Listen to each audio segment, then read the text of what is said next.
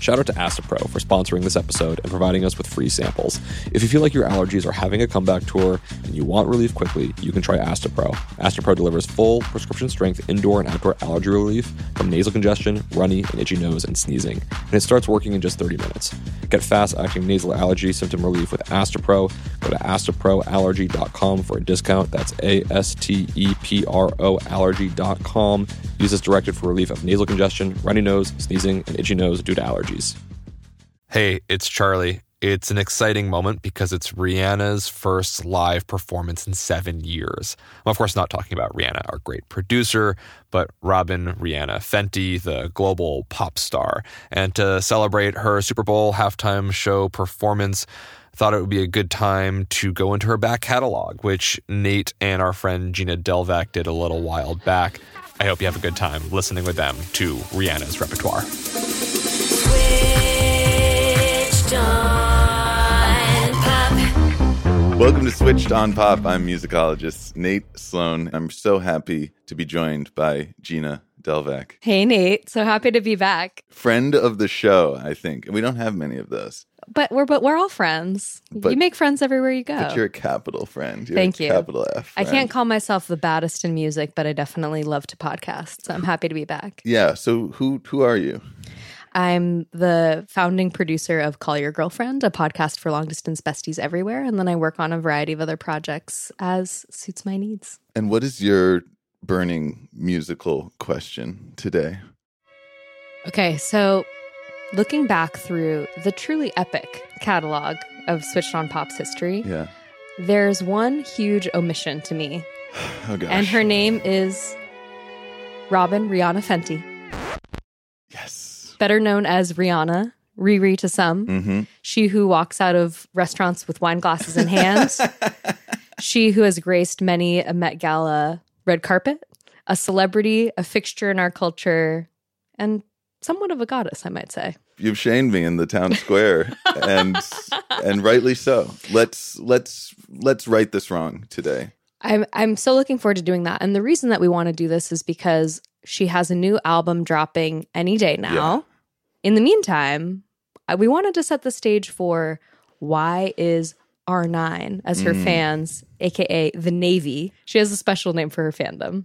Whoa, that's this is all news to me. R nine being the ninth album Correct. from Rihanna. Okay. Correct. And the Navy being her fan base. okay, great. You know, Yeah. Beyonce has the Beehive, Yeah. Rihanna has the Navy. Enough said. yeah. Yeah. So we want to talk beyond Rihanna as a celebrity, Rihanna as a social fixture, to understand what's been happening in her music that I think has gone somewhat unnoticed because she's so pervasive Mm. and she's been in our ears for so long. So where has she been? All my life, I've.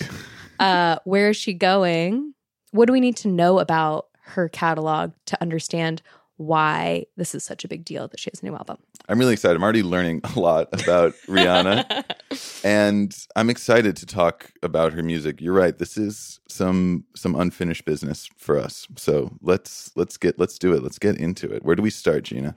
Well, let's let's go bird's eye view. Yeah. Rihanna is one of the most prolific pop stars ever. She has a professional music career that spans nearly 15 years. She's won 9 Grammys, 13 American Music Awards, 12 Billboard Music Awards, and 6 Guinness World Records. Every one of her 8 studio albums has hit the top 10 or higher on the Billboard charts. And um, you might not know this, but she has as many number 1 singles to her name as Michael Jackson. What? These are some eye popping stats here. it's kind of I won't say it's surprising, but it kind of is, right? Because here she is in the present day. We haven't yet begun to think about her legacy or her as an icon beyond what she's doing and making right now. So we're going to do a lightning fast, fast forward trip through the first 10 or 12 years of Rihanna's epic career. Great. And then we're going to really go deep on her last album, hmm R8, which was Anti Yeah. in 2016, which I think, as we'll talk about, really marks a big period of growth and departure for her and sets the stage for why the expectations for this next album are so dang high. Yeah. And we're going to disentangle a little bit the myth of her celebrity from her work as an artist. And I am honored to be your musico spiritual shaman on this journey. Amazing. So, last year, as part of a series called Turning the Tables, which focused on women in music, NPR Music named Rihanna the most influential musician of the 21st century. Wow, bold, yeah. And I spoke with Jenny Gathright, who's a producer there, and wrote an amazing essay about Rihanna. My name is Jenny Gathright. I am a producer at NPR uh, who occasionally writes for NPR Music. We're going to use some thoughts from Jenny throughout. Great. So let's start at the beginning. Rihanna was discovered in 2003 in her home country of Barbados. And let's take a mental journey to what was happening on the American pop charts at this time. Yeah. 50 Cent's In da Club. Wow. That takes me back.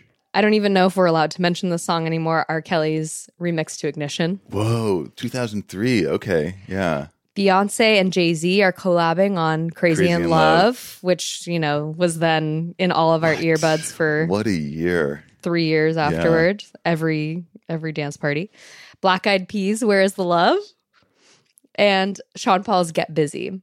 I mean, that, tho- if you just played those down, I'm getting a chill, aren't you? Yeah, it's want- like a time travel. I mean, those, you could play those tracks in a row at like a party and people would go nuts today. right. That, Right. Those, that's, They're still iconic. Okay, so this is making me feel like there's a Rihanna's entree into the music scene is Yes. there's a lot of competition. Yes. And the first track we hear from her is this.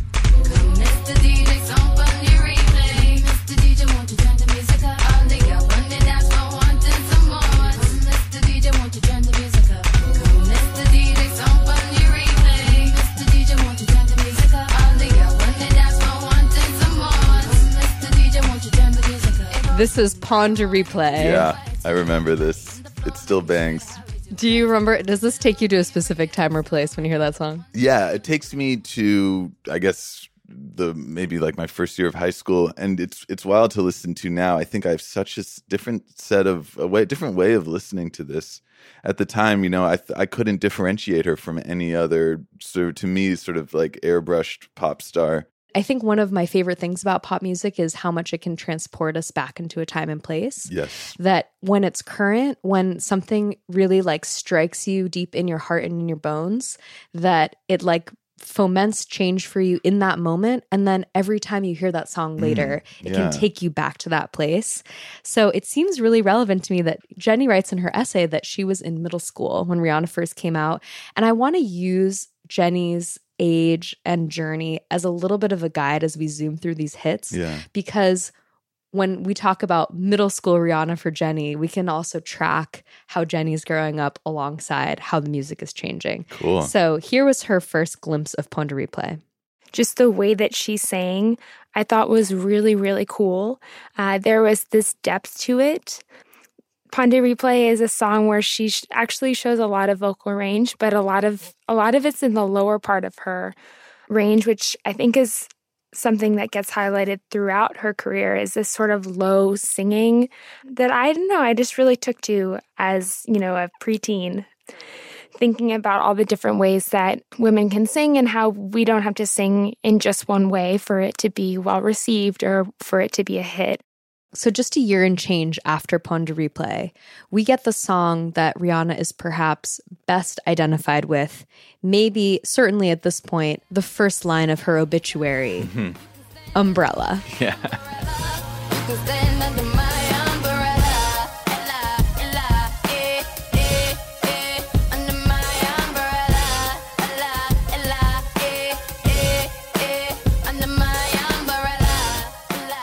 knew that Umbrella had an A sound in it? yeah, that's the first place I go to. The way she says that that this whole song is predicated on just that single utterance, a that phone. And on one Eh. note. It's like it's got so much. It's a a a a a. It's incredible. Like that single syllable, like goes through so many tonal shifts just in in its like nanosecond of explosiveness. ostensibly on the same beat, on the same note. Eh. It's just, I mean, it's not her first single, but it is really, doesn't it feel like her debut of like, this is the beginning of the Rihanna that Yeah. has stayed in our culture and consciousness for Totally. And I wonder if that's because she's really staking a claim on language itself. She Mm. she she breaks down, she finds new syllables within that word, new consonants. She turns it into a four syllable word, umbrella, instead of a three syllable. Mm-hmm. and then a a a a a Ella. It's like she's like literally like a French critical theorist, like Jacques Derrida would be very proud of the way she just breaks down language into pure sound, yes recognizing that the way we construct meaning has as much to do with the the the sonic quality of a word as its actual significance. and her sonic quality Thank you. Yes, her and she quality. really sh- that is on full display here it's wild to think of her as the most influential musician of the 21st century until I actually stop and think about who I would suggest instead. And I can't come up with anyone who has the same arc and the same sense of transformation and and and like diversity of sound it's uh it's cool i'm let's yeah let's i want to keep this in mind as we continue our Rihanna musical biography here. Exactly. Jenny Gathright at NPR was in middle school when she first heard Pon de Replay and Umbrella. And as she grew up, Rihanna was like her constant soundtrack, evolving ever so slightly with each new song. So when I asked her, what's the Rihanna track that embodies high school tour, she had this Yeah. to say. I think What's My Name is probably the song that stands out to me the most from high school.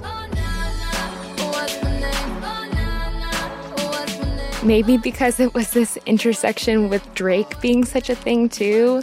And unfortunately, I had to bring up Drake. I didn't. Someone else didn't do that. I just did that. So, uh, part of what Jenny's alluding to is this tendency, especially as Rihanna became a tabloid sensation, Right. to link her to all the men that she was close with collaborators, romantic connections. People may remember that she had a long and complicated relationship with Chris Brown, where she survived domestic abuse. And people read that onto the music. But for Jenny, in the music is where she often found Rihanna's response that mm. she was able to take control and shape her own story, regardless of the story developing around her. So let's bookmark that for a moment. Nate, can I tell you just a few of Rihanna's top 10 charting songs between the years 2007 and 2012? Lay it on me. Are you ready? Yeah. Don't Stop the Music, 2007. Classic. Disturbia, Oh yeah. Wow. Takes me back. Take a Bow, Uh huh. Live Your Life, Great track. Run This Town, Uh huh. Russian Roulette. Okay. Don't remember that one at all. That's fine. Um, Hard, oh yeah. Yeah. Rude Boy. Fantastic. Yep. What's My Name? The Only Girl in the World. Mm, that's that's might be my favorite of the ones you Yes. just listed. S&M. Mm. Yeah. We Found Love. hmm Cheers, Drink to That. You da One. Diamonds. What? Where Have You Been?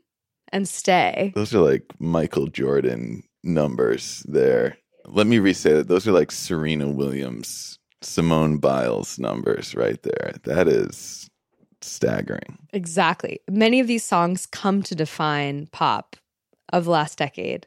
So let's talk for a second about Rihanna's collaborators because, you know, people who know her as a celebrity, that gorgeous woman walking out of restaurants with her glass of red wine, popping up courtside at NBA games, we hear a lot about her associations with men. hmm The first one is Calvin Harris.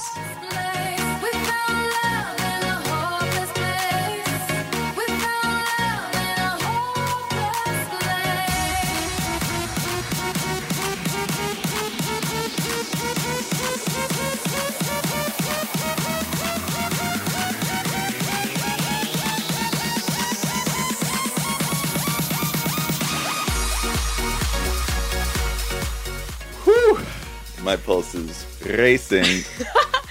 Don't you feel like like, oh yeah, the beginning of the Coachella era, like the modern Coachella era? yeah.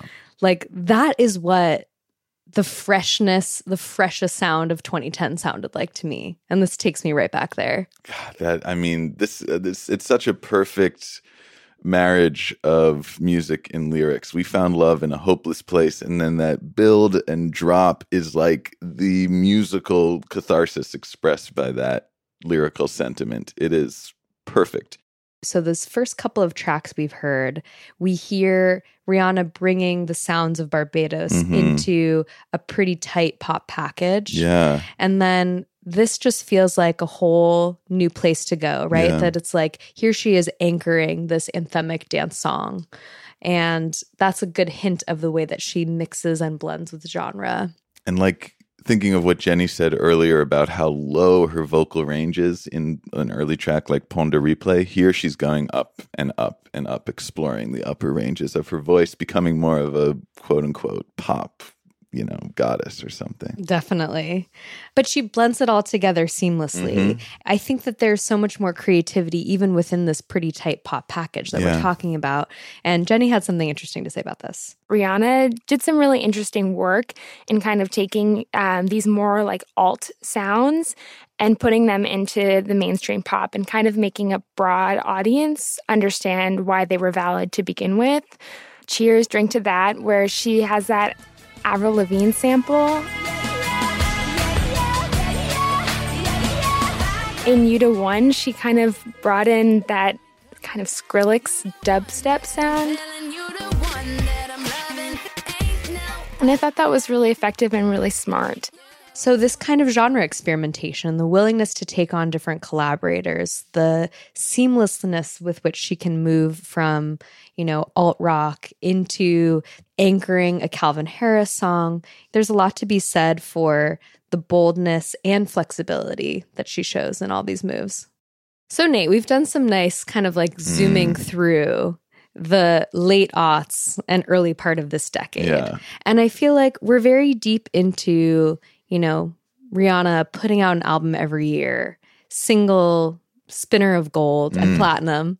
Um, and yet, you know, it feels very like within a pop norm.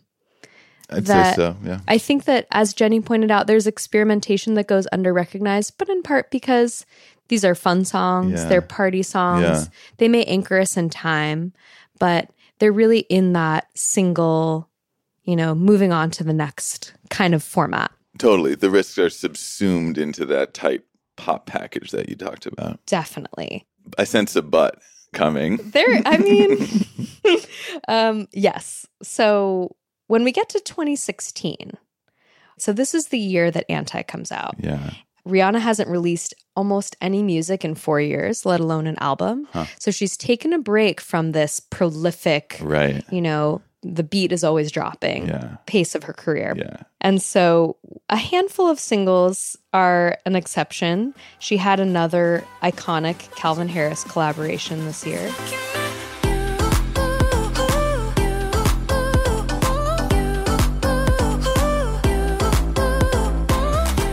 We are dancing in the studio. Oh my gosh, it's so we are hot. bopping. Yes. And there's another song before we get to Anti that I think has become so iconic that definitely deserves a mention. Bitch better have my money. Play down, call me on my blood. Pay me what you want me. I mean, listening to Bitch Better Have My Money next to This Is What You Came For, it's like how many artists are able to do these two very different extremes of personality and like have them both be hits? That's pretty remarkable. Yeah. And Jenny had something really interesting to say about this. Every time Rihanna put out a song, it felt like, you know, during that time it would chart. And I don't think um, that she gets enough credit for pulling those things off because they were risks. Also, a great little aside that Jenny had to me was in Bitch Better Have My Money, this last little bit that we heard, Yeah. where she's like, pull up to the club, turn up to Rihanna. oh, wow. This image of Rihanna is a woman in the world Yeah. as she shows us over and over in her in the cultural figure that she cuts and even she understands the significance that she has that she is turning up to her own music when she's in public spaces. what a power play. I know. Getting I high love- on your own supply. um, I I just love the swagger of this song. The rappers confidence, articulation, the backgrounds of it. I mean, it tells us it's a nice hint of where we're going next. Yeah. Ooh, okay. And I think this is a nice way to frame where we're about to go. Jenny from NPR put it so well. Rihanna actually knows exactly how important she is, and she knows that she's a visionary. Um, and she knows how much she has to offer the world as an artist. Um, she knows how influential she is. And so, you know, this conversation we're having, none of it is is for her sake. She's already told us that she knows. And after the break, Nate, she's going to show us. I can't wait. Shout out to Astepro for sponsoring this episode and providing us with free samples. If you have allergies, then I've got a familiar scenario for you. You wake up on a beautiful spring morning and peek outside to get a feel of that nice breeze, but then you start to feel a little tickle in your nostrils. That tickle is the spring air telling you to go be a hermit and avoid the outside because you'll soon be a sniffling, sneezing mess. But don't listen to it. Allergies suck, but a good nasal spray makes all the difference. I personally learned that I suffer from adult onset allergies, and it's a real bummer, but a good allergy med makes all the difference for my ability to go out in the springtime to smell magnolias, my favorite flower. If you also want relief quickly to get back to breathing in the spring air, you can try Astepro. Astepro delivers full prescription strength indoor and outdoor allergy relief from nasal congestion, runny and itchy nose, and sneezing, and it starts working in just 30 minutes. Get fast acting nasal allergy symptom relief with Astepro. Go to asteproallergy.com for a discount. That's A S T E P R O allergy.com. Use as directed for relief of nasal congestion, runny nose, sneezing, and itchy nose due to allergies.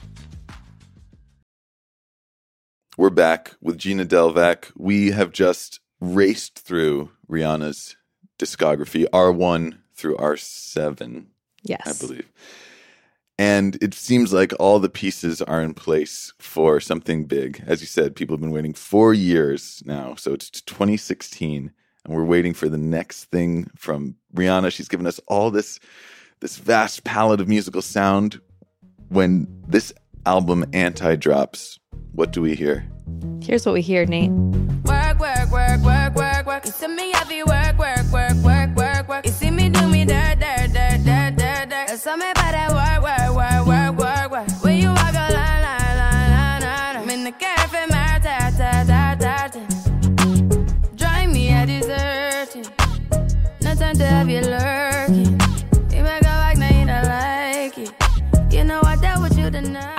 This song is a whole episode, a whole season into itself. Mm, no doubt. Work is sort of a desert island Rihanna track, like perhaps replacing Umbrella Hmm. level first line in her biography. Yeah, yeah. Level hit for her with so many hits to her name, right? Yeah. So I don't want to dismiss it or zoom by too quickly. But what I think is going to be really fascinating for us to talk about is beyond this incredible single, there were a bunch of other tracks that came out of this album.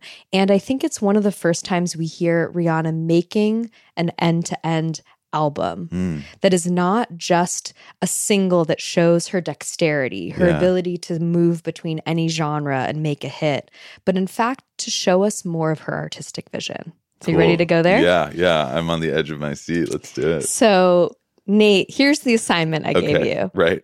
Hey Nate, it's Gina Delvac calling. Okay, so I'm so stoked that we're going to talk about Rihanna, and I need you to do some homework to get in the mood. Find a cozy situation in your home, get your best speakers or headphones, and do at least one to two full listens of her 2016 album, Anti. Know that we're going to talk about a couple of songs on there, but just marinate, bask yourself in this experience, and get ready for our follow-up chat. Can't wait to talk to you. Bye.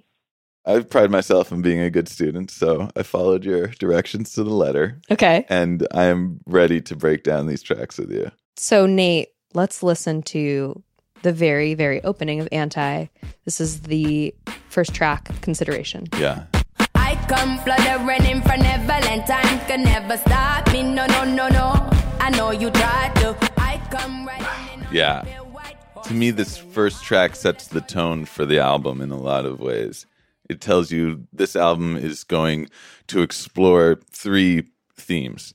One is the the power and mystery of Rihanna's voice, which we've talked about a little. The song really centers her voice in the in the cent like literally in the center of the mix. It's loud, it's out front, and it centers her ability, her range, her different kind of characters and emotive, beguiling, ex- expressive modes. Second, it tells you this album is going to be sparse, elemental, minimalist. The tight pop packages, to use your indelible phrase, which I love, the TPPs of Rihanna's earlier career, not as not going to feature as much here. This is like a little down and dirty, a little garage rock, a little like basement tapes, a little bit rough around the edges, hard sounds. And third, maybe an extra musical kind of theme. This is a version of Rihanna that is large and in charge, unapologetic, full steam ahead, never looking back. Uh, yeah, I think consideration is is such a great album opener because it's it tells you like these are the three things you're going to hear throughout this record. And for all the attention and talk of her collaborations, the first voice other than hers that we hear is SZA. it's yeah. not a man. It's No. not like a male producer. It's not Drake, the beleaguered love interest, you know, the um convenient mirror for all of our desires that are projected upon her, right? Right. It is about this woman with whom she's often singing in unison, tr- both first trading off Yeah, and then singing in unison. So, should we dig a little deeper into this track? let's do it. Okay. Let's listen again to the very, very beginning of this track.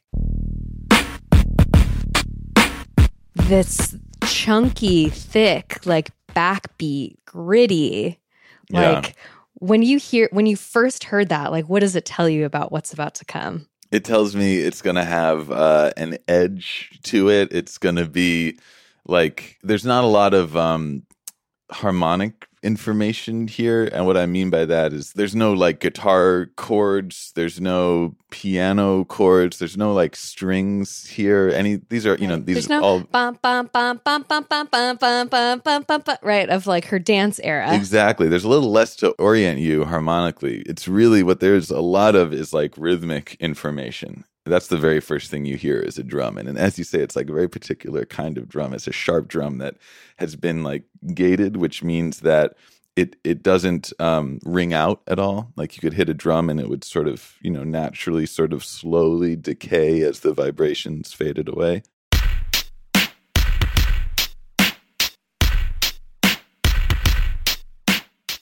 This is a sound where you strike the drum and then before it can fade away you just chop it off.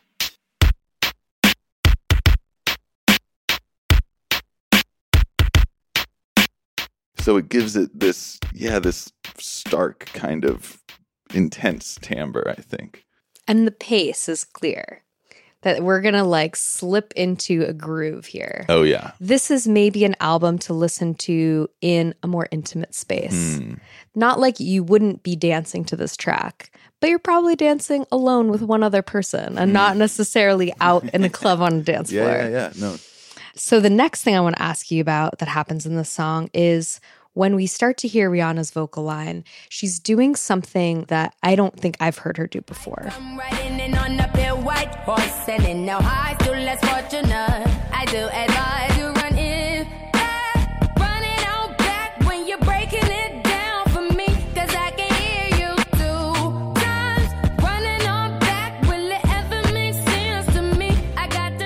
Talk to me about the melody there, because her voice is not only doing incredible things in how she manipulates it or how what the tone is, but just on the notes. Like this isn't Yeah. your usual Rihanna stretching out a single note to its ultimate effect. what you're asking is a very difficult question because I think the way that like melody works on us is somewhat, you know, parsable, but also kind of ineffable in certain ways. That said, there is something about the, there's like an intensity to the way she's singing and what she's singing.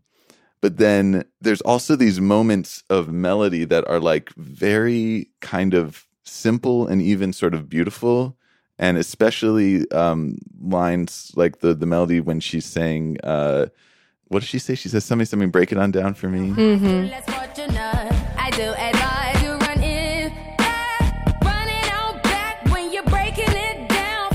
I do advise that you run it on back.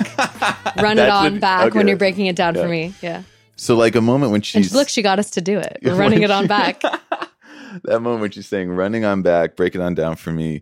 It's like that's also a very um kind of just like lovely bel canto melody in a way. Da da da da da da da da da da da. It's like very kind of simple and and beautiful, and you could easily imagine having sort of a, a different kind of lyric there, like something from a, a 1930s musical, like, Oh dear, you're so pretty. I want to buy you flowers or something. I, I guess to say it just feels like a very just like limpid classic melody. But then she's the lyrics she's giving us are like just and the way she's singing and that that drum beat we've been talking about being in the background, it gives it this like kind of uncanny sense of like, oh, that's like a really nice melody, but like, whoa, that force and that intensity, it's not what I expected at all. Yes, yes. Well, and sort of this marriage of like an aesthetically pure, classical, almost flex Mm. against the attitude, the grit. And I think lyrically, Mhm. it really matters that she ends on, I've got to do things my own way, darling.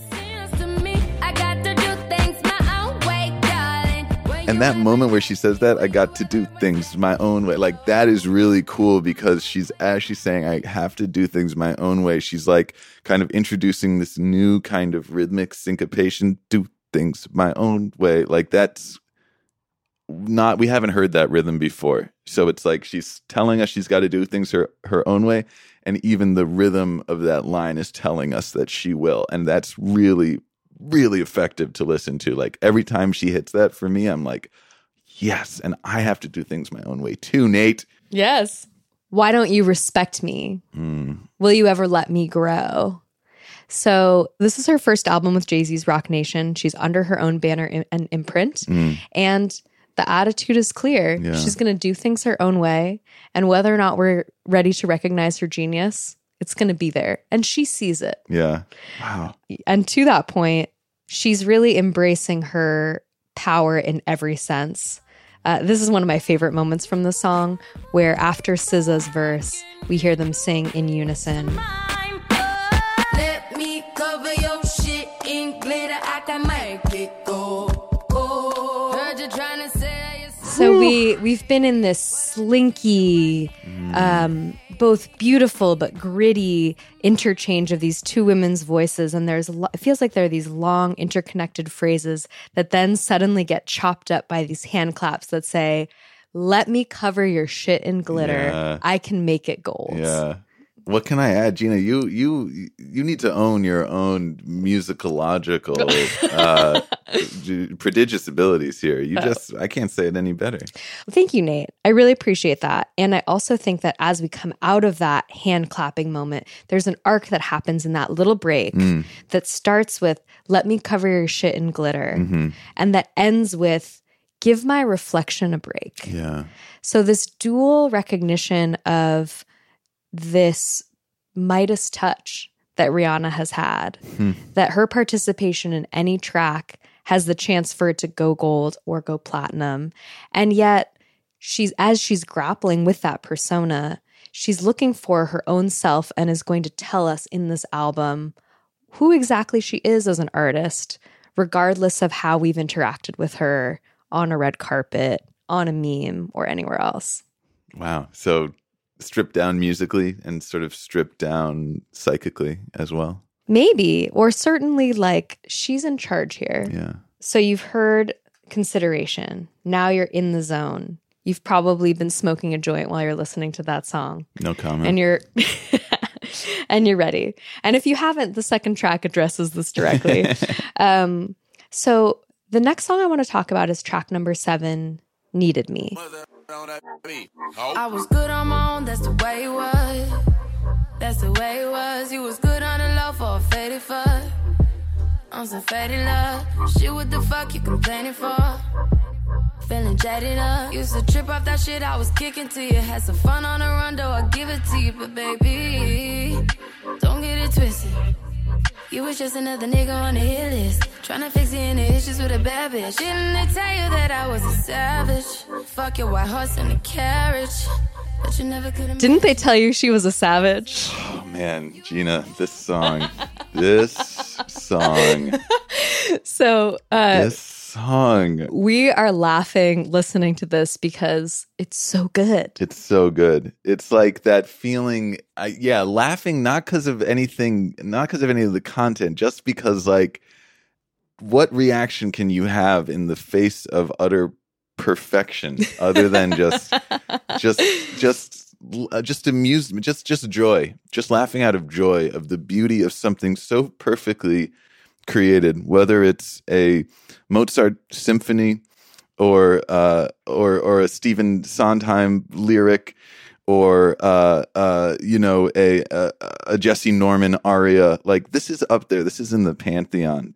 I have a very personal relationship to this song too. I remember uh, when my partner Whitney and I drove from New York City to New Hampshire, which is like a five and a half hour drive, and I she could she would have to verify this whether I'm exaggerating, but I'm pretty sure we listened to this song on repeat for like five hours of that drive. Like just literally, it would stop and we would play it again. then we would look at each other and be like, "Do you want to? Should we listen to something else?" And we would kind of be like, "No, I think we just need to." Let, And we just listened to it again. No. And it's every time some you would hear something new in it, something different, something something you hadn't heard before Yes. this is this is like we need you know in 1973 they the NASA put a, a record in in the Voyager spacecraft and sent it out into you know the far reaches of the galaxy. We need to like get this song on a in space like immediately. So we're gonna talk about a couple of things in Yeah. this song. we're gonna talk about the tone that's set by the opening production. Mm, We're gonna talk about the lyrics, mm. and we're gonna talk about how once again Rihanna destroys us on a single syllable. Yeah, great, great. So, in terms of the production, I want you to help me describe what's happening in the opening before Yeah. her vocal comes in. yeah, I was good on my own. There's something about that very- yeah. shuddery quality that I think immediately gives the sense of urgency, excitedness, anxiety.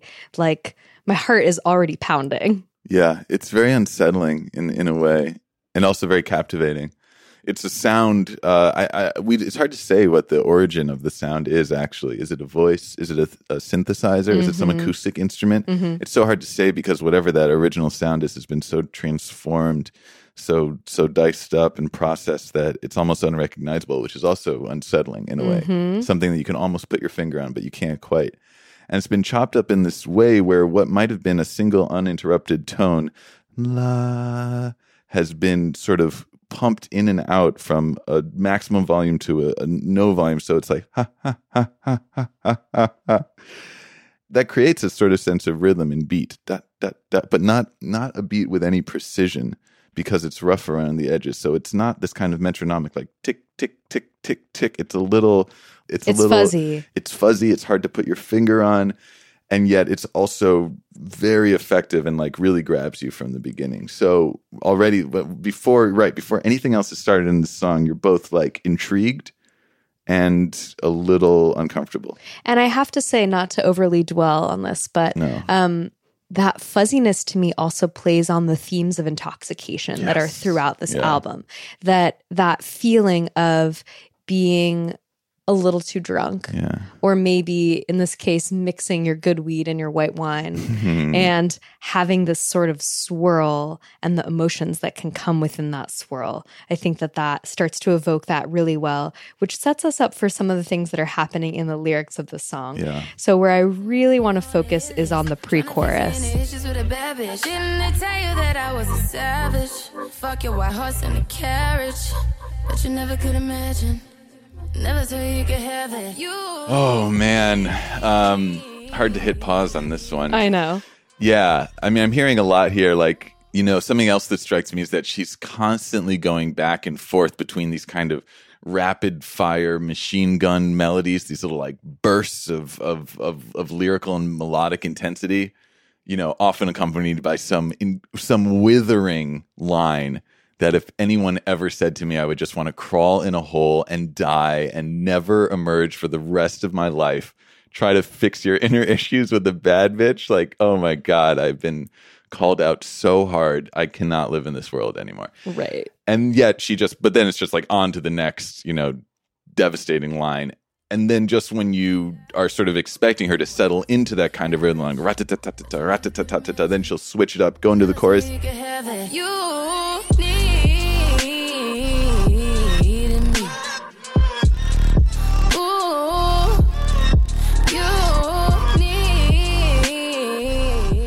need. just one long word basically. Need or two words. Needed me. Knee just like stretched out in something called melisma oh. which is a beautiful word that actually comes from the greek root meli meaning honey and refers to singing multiple musical pitches over a single syllable.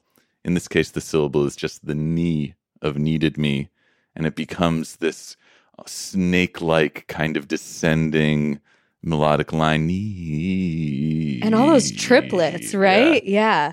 Like I started trying to picture what would be happening on sheet music here. And all I could think is just the curl of smoke coming off of Rihanna's joint as she unspools this Mm. Whoa. knee. Gina, The- take me there. I love it. The confidence, the flex, yeah. and part of the power in that, what's it called? Melisma? Melisma. is that we the one part you skipped over is we had this rat-a-tat-tat-tat-tat-tat. Yeah. You know, had some fun on the run though, I'll give it to you. Used to trip off that shit I was kicking to you. Um and then sh- the beat hits and we slowly hear baby don't get it twisted. Yeah. You were just another person on my hit list Yeah. trying to fix your inner issues with a bad bitch. Yeah. I love the rapper level swag Hmm. and the ar- articulation that just matches in each of these phrases. Didn't they tell you I was a savage? Yeah. Fuck your white horse in your carriage. Yeah. Bet you never could imagine and never told you you could have it. So this pre chorus is really setting up the full attitude of the song. This is like a Jay Z Big Pimpin' Hmm. type of flex of who is Rihanna in this situation, in this interpersonal situation. She's someone who is happy to have a sexual relationship with this person Yeah. but she's not looking for much more. And anyone who thinks otherwise, this is not her seductive, inviting persona from Umbrella. This isn't her lightly flirting with Drake and indulging in an on again, off again sense of romance amid whatever it might be happening in their friendship. This is very clearly you was just another word I'm not going to say on a hit list in another song, these lyrics would be talking about someone getting um, killed or destroyed.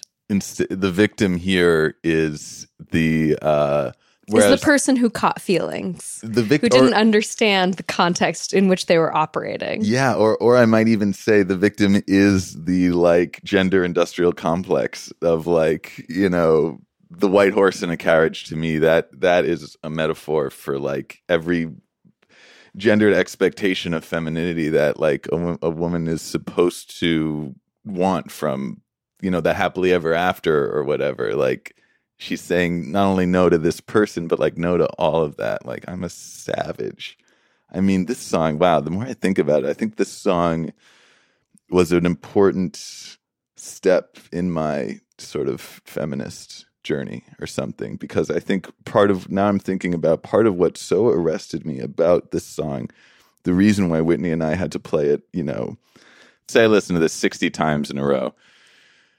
Like maybe what drew me to it was not only all these these musically captivating features we've been talking about, but this honestly like a whole different something I've maybe never heard from a female pop singer before a repudiation of the the the gendered norms of what a pop singer needs to be like I don't know. I'm clearly working through some things. Why don't you take over for a sec, Gina? Well, and let's talk about the chorus. Okay. Then there's this taunt of not only did you need You me, needed you me, yeah. nee- e- e- Yeah. e- e- e- e- e- e- e- eated me. Right. and just drops that like a ton of bricks on us. And the combination of the um, virtuosity of how she can stretch that syllable, the use of her voice, our alternation between personae lands with like the level of recognition that you experienced while listening to this track on repeat. And I think is once again sort of this like, I can see her finger in the air twirling a piece of hair Yeah. or like letting the smoke just continue to curl Mm-hmm. off her joint as she says, like, and I'm not going to stop No. this one word or No. this one syllable until you really get it. We're in the swirl. Where we are. We're in her swirl. not only are we in her swirl, there's another audience for this dialogue she's having in the song. It's not only this lover who's come back to say, I have romantic feelings for you. I was looking for more. It's also us who has so voraciously consumed Rihanna for over a decade, and that we come back again and she says, You needed me Woof. you the music industry needed Yeah. me you nate or gina listening to this track on repeat that rihanna is deep in our cultural fabric and this decade would not mean the same thing without her and yet maybe we were just someone on a hit list Yeah. maybe we were trying to fix our inner issues with the bad bitch That's deep, Gina. I got to process that for a second. But it does make me think how maybe another theme of this album is taking the tropes of pop music, of romantic love, and turning them on their head, not ignoring them, but using them as a vehicle to send some deeper messages. about money and about power and about gender constructs. Yes. And when I think of the title of this album, which has always seemed kind of inscrutable to me, Anti. now it starts to make a little sense actually this is what you are hearing is the antidote to the antidote the Or playing against type. yeah Going back to what we were saying in consideration about give my reflection a break, mm, grapple with me, the artist, and recognize that you needed me. You needed me. Ooh, you need. So we alluded to a couple other tracks, but there is so much more in this album that we could talk about. We could probably do an episode for every track on this album.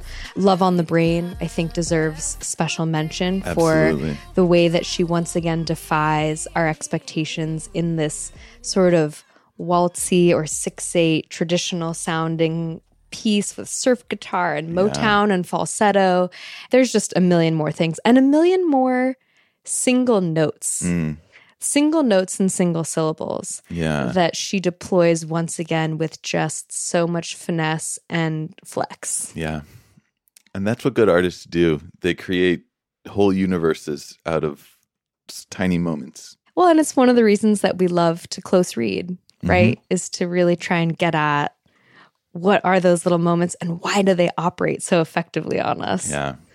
So, Nate, yeah how was your time revisiting Anti, just on a mood level, affectively?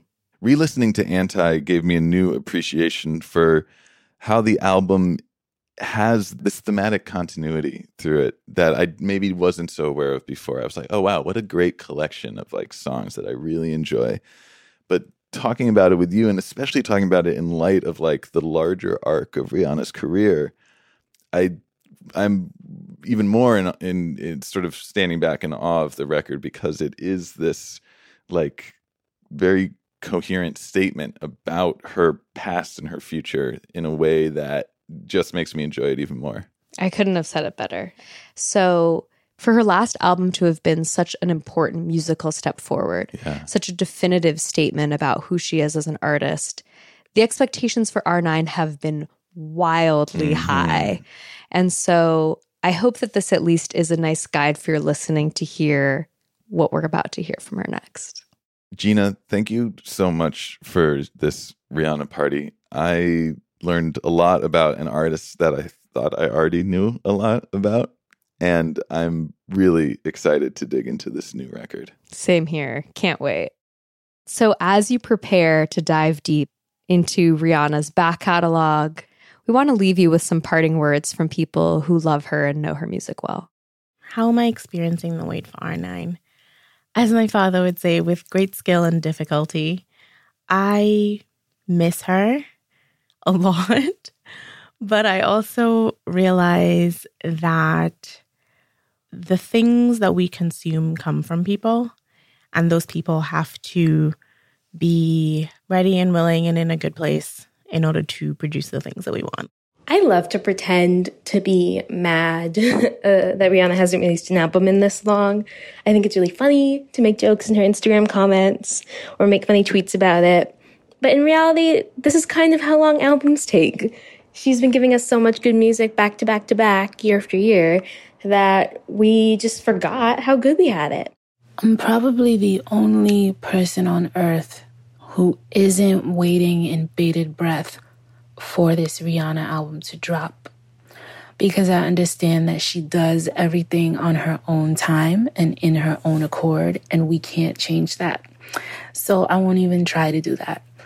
But whenever she drops, I will be ready and I will be excited because her last project, I believe, was her best project, her most holistic project. My love of Rihanna and her music and her public persona is less about the music specifically and more about what the music conveys about who she is as a person, about what she is selling to me as the product that she is. I'm curious to see if this next project will fulfill all the rumors that have been circulating for the last few years. Some say that it's going to be a reggae and dancehall infused album with more Caribbean sounds. There's been rumors that she's flirting with Afro pop as well and maybe collaborating with a few West African artists. So that I will be anxious to hear. My initial experience of R9 will be twofold. For the first, like, hour, hour and a half after the album comes out, I will be frantically texting everyone I know, attempting to tweet about it, and trying to read all the insightful analyses that I'm sure Black Twitter is about to pull out in record time. Then I'm gonna dance. It's a reggae album, it's new Rihanna music. I'm going to dance like there is no tomorrow. I don't know, I'll probably get a nice big glass of wine in her honor, listen to it with my headphones on really loud, and enjoy myself until I fall asleep. I don't think that there's much to do because I don't think that she would want us to do anything other than be ourselves, to enjoy the music in the way that is most comfortable for us. Switched on Pop is produced by me, Nate Sloan, and Charlie Harding. Gina Delvac was our host extraordinaire today, and thanks to to everyone who sent in a voicemail. That Zoe Haylock, news writer at Vulture.com, Kate Young, film and culture critic, and Ivie Ani, a music writer who joined us last for our episode about Beyonce and The Lion King. Huge thanks too to Gautam Shrikishan, our engineer who stepped in because Brandon McFarland was off getting married. Huge congrats, Brandon. Mazel tov. And Nate, if I can intrude one last time, a couple thanks from me to Megan Lubin for stewarding me through this process with immense grace and talent, and to Jordan Bailey for some of her great suggestions as I researched my part of this episode. Liz Kelly Nelson and Nishat Kurwa are the show's executive producers, and Bridget Armstrong is our producer. You can find our episodes wherever you get podcasts. We're proud members of the Vox Media Network, and we'll be back in another week with a brand new episode. Until then, thanks for listening.